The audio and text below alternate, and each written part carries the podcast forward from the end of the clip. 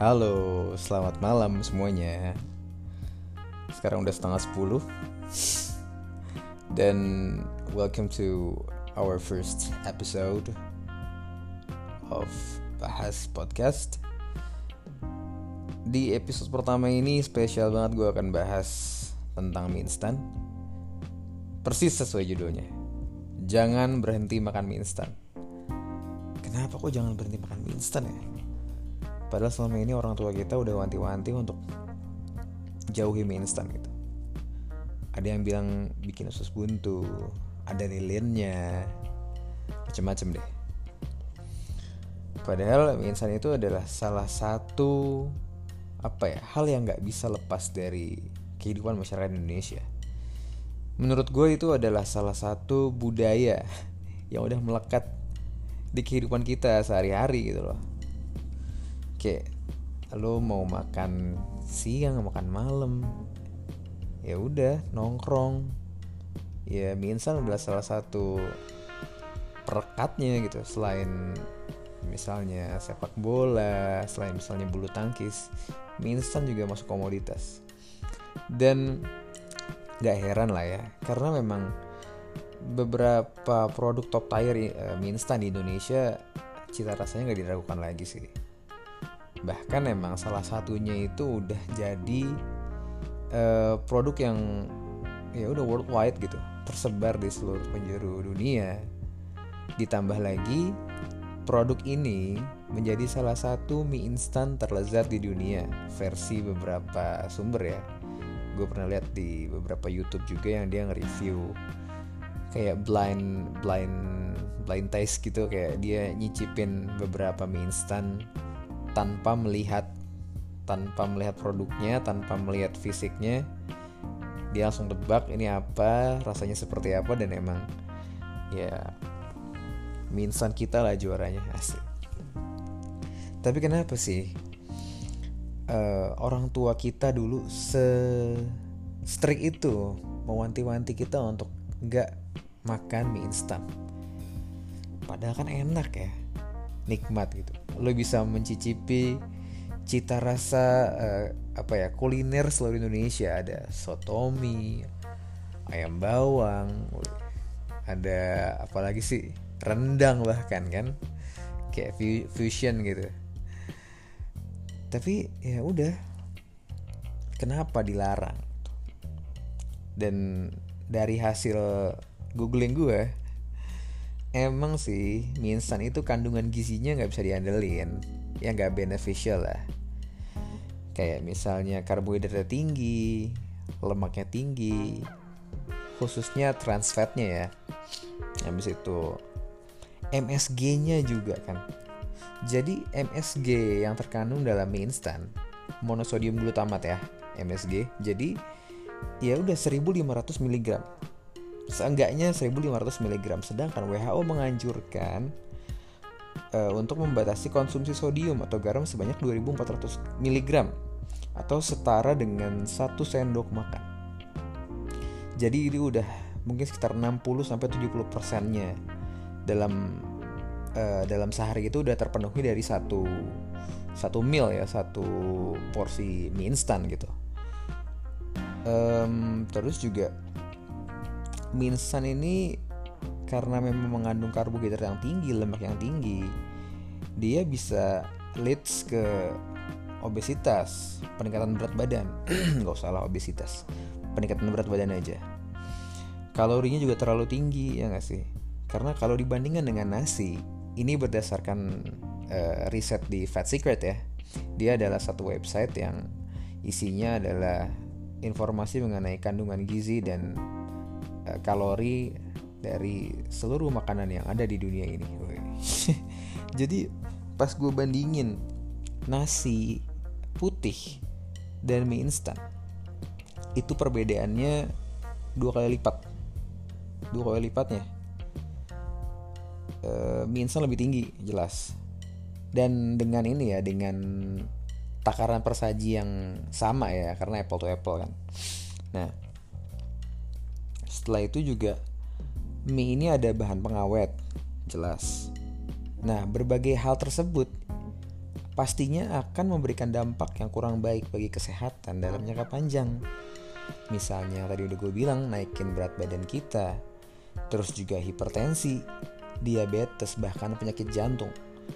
Tapi tolong digarisbawahi, kalau berlebihan ya. Kalau misalnya kita makannya seminggu sekali, sebulan sekali, bahkan setahun sekali, it is okay, gak masalah gitu loh.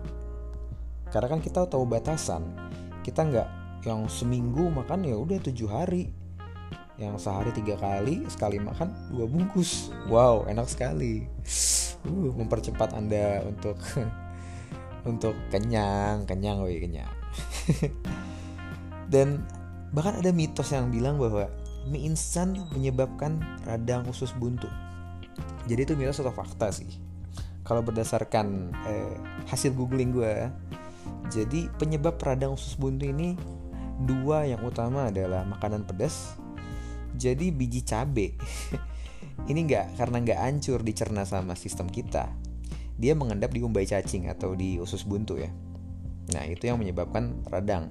Ini berdasarkan studi Asian Pacific Journal of Tropical Biomedicine tahun 2011. Satu lagi adalah makanan yang rendah serat.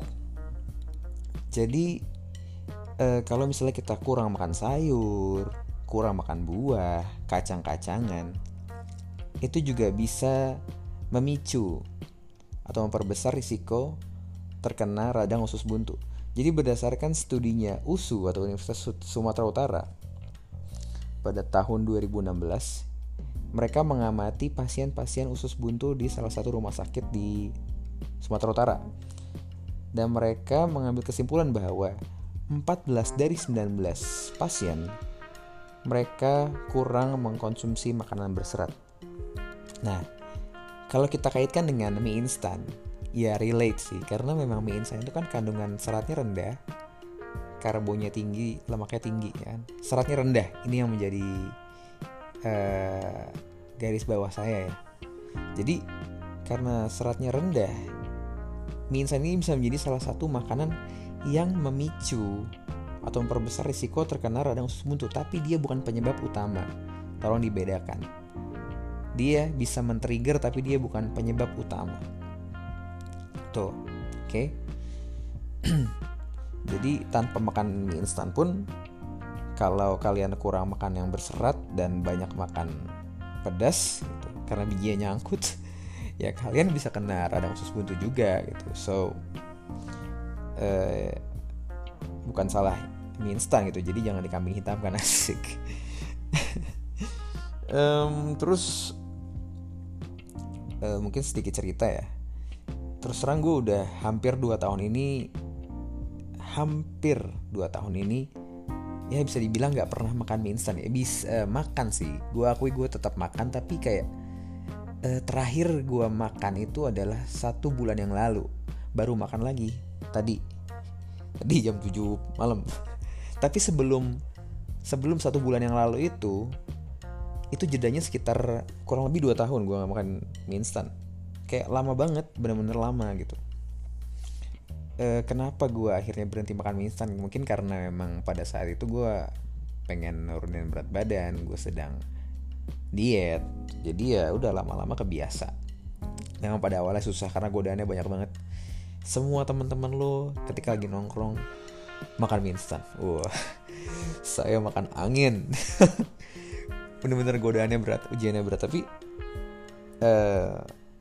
akhirnya ya udah bisa dilalui juga sih. Dan kalau ngelihat sekarang dibandingin sama dulu, kayak bener-bener gue nggak nyangka sih gue bisa sekomit itu untuk mengurangi makan mie instan ya. Gue nggak berhenti total kok, tapi sangat mengurangi makan mie instan. Jadi kesimpulannya adalah lu nggak perlu berhenti makan mie instan gitu. Lu hanya perlu mengurangi makan mie instan kalau memang udah berlebihan ya. Tapi kalau misalnya emang udah rutin sebulan sekali, sebulan 2 kali ya, it's not a problem.